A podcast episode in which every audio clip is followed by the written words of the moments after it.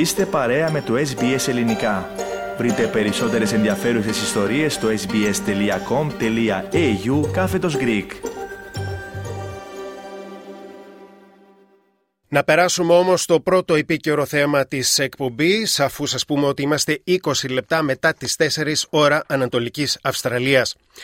Σοβαρά Προβλήματα στη διεθνή ναυσιπλοεία προκαλούν οι επιθέσεις ανταρτών της Ιεμένης κατά εμπορικών πλοίων, αναγκάζοντας μεγάλες ναυτιλιακές εταιρείες να αλλάξουν πορεία και προκαλώντας ανησυχία στο παγκόσμιο εμπόριο.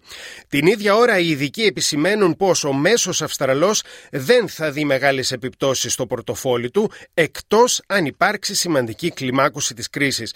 Περισσότερα για το θέμα θα συζητήσουμε με τον Στέργο Καστελεωριού που παραμένει στο ραδιοθάλαμο. Στέργο, αρχικά να εξηγήσουμε στους ακροατές μας και στις ακροατηριές μας τι ακριβώς συμβαίνει. Το στενό Μπαμπ Αλμπαντάμ πάνω στην είσοδο της Ερυθράς θάλασσας, το οποίο ονομάζεται και πύλη των δακρύων λόγω των δυσκολιών στην αυσιπλοεία, έχει ανατραπεί σε τόπο ενέδρας κατά εμπορικών πλοίων από τους αντάρτες Χούτι, οι οποίοι εκτοξεύουν μη επανδρομένα αεροσκάφη και πυράβλους εναντίον εμπορικών πλοίων που πλέον στην περιοχή, αντιδρώντας όπως λένε με τον τρόπο αυτό στον πόλεμο του Ισραήλ στη Γάζα.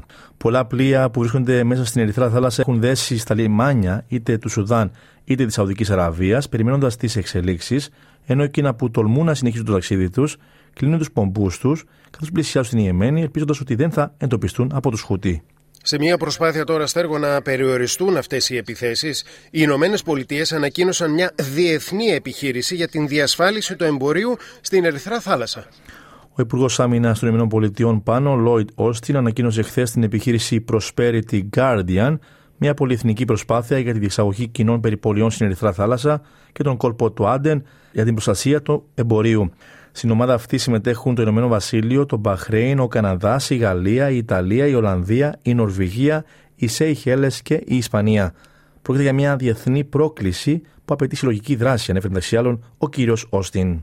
These attacks are reckless, dangerous, and they violate international law. And so we're taking action to uh, build an international coalition to address this threat. And I would remind you that this is not just a U.S. issue.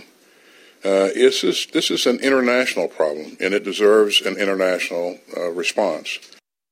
Η Αυστραλία έχει μέχρι στιγμή απορρίψει το αίτημα του Αμερικανικού ναυτικού να στείλει πολεμικό πλοίο στην περιοχή, με τον Πρωθυπουργό Ανθώνη Αλμπανίζη να δηλώνει ότι αν και δεν έχει αποκλείσει την αποστολή πλοίου, η πρώτη προτεραιότητα της χώρας μας είναι η δική της περιοχή και πώς βοηθάει μέσω της διπλωματίας. Uh, it is important that uh, navigation and, and freedom of movement uh, be allowed. We condemn uh, the actions of the Houthis and the disruption that is occurring. And we know that the US understands the best way for Australia to support this is through diplomatic support and our resources have been prioritized in our region, the Indo-Pacific. Από την πλευρά τη, η αναπληρώτρια ηγέτη τη αντιπολίτευση Σούζαν Λέι επέκρινε την κυβέρνηση για ολιγορία. Why is it taking so long to give our allies the response that they deserve? Is it because we lack the will? is it because we lack the capability? Which is it? Why is it? This is weak and indecisive from our Prime Minister. We used to show up. We used to be there with our allies when they needed us. We used to support international efforts such as these. Our allies deserve us to be honest, upfront, and responsive. Αυτά λοιπόν και από την Σούζαν Λί, την αναπληρώτρια αρχηγό της αξιωματικής αντιπολίτευσης. Πολλή λόγος γίνεται όμως στο έργο για το πώς θα επηρεάσουν και τη χώρα μας, στην Αυστραλία, αυτές οι επιθέσεις. Καθησυχαστικός πάνω εμφανίστηκε μιλώντας στην SBS ο οικονομολόγος και καθηγητής του Πανεπιστημίου του Queensland, John Quiggin. Οι πολίτες δίνουν μεγάλη προσοχή στις διαταραχές των ναυτιλιακών οδών. Αυτά τα πράγματα έχουν αντίκτυπο, αλλά δεν είναι τόσο μεγάλο όσο λιγότερα δραματικά γεγονότα, όπως οι αποφάσεις των παραγωγών πετρελαίου για το πόσο θα παράγουν και ούτω καθεξής, ανέφερε ο κύριος Κουίγιν. Ο πετρελαϊκός γίγαντας BP ανακοίνωσε χθες πάνω ότι θα διακόψει τις μεταφορές πετρελαίου που περνούν από την Ερυθρά Θάλασσα, ακολουθώντας την απόφαση των ναυτιλιακών εταιριών Maersk, Hapag Lloyd και Evergreen που άλλαξαν επίσης ρότα. Ορισμένα από τα πλοία που άλλαξαν δρομολόγιο θα περάσουν από το ακροτήριο της Καλής Ελπίδας στις ακτές του Ατλαντικού, μια κίνηση που θα μπορούσε να προσθέσει μια εβδομάδα ή και περισσότερο χρόνο στο ταξίδι τους. Όπως αναφέρει ο καθηγητής Κουίκιν, χώρες που εξαρτώνται από το εμπόριο με την Ευρώπη μπορεί να δουν μια μέτρια επίδραση στην οικονομία τους, αλλά θα χρειαζόταν αρκετός χρόνος για να έχει μεγάλη επίδραση στην Αυστραλία.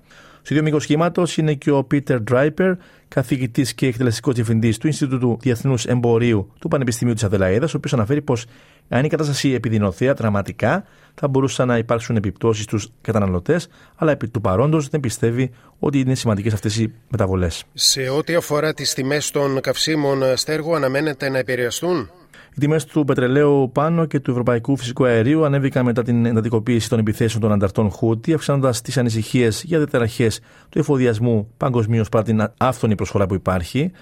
Οι πολίτες δίνουν υπερβολική προσοχή στην τιμή των καυσίμων, δήλωσε ωστόσο ο οικονομολόγος και καθηγητής του Πανεπιστημίου του Queensland, John Quiggin, λέγοντας πως κάτι τέτοιο θα επηρέαζε την Αυστραλιανή οικονομία πολύ λιγότερο από ότι, για παράδειγμα, η οικονομική επιβράδυνση στην Κίνα.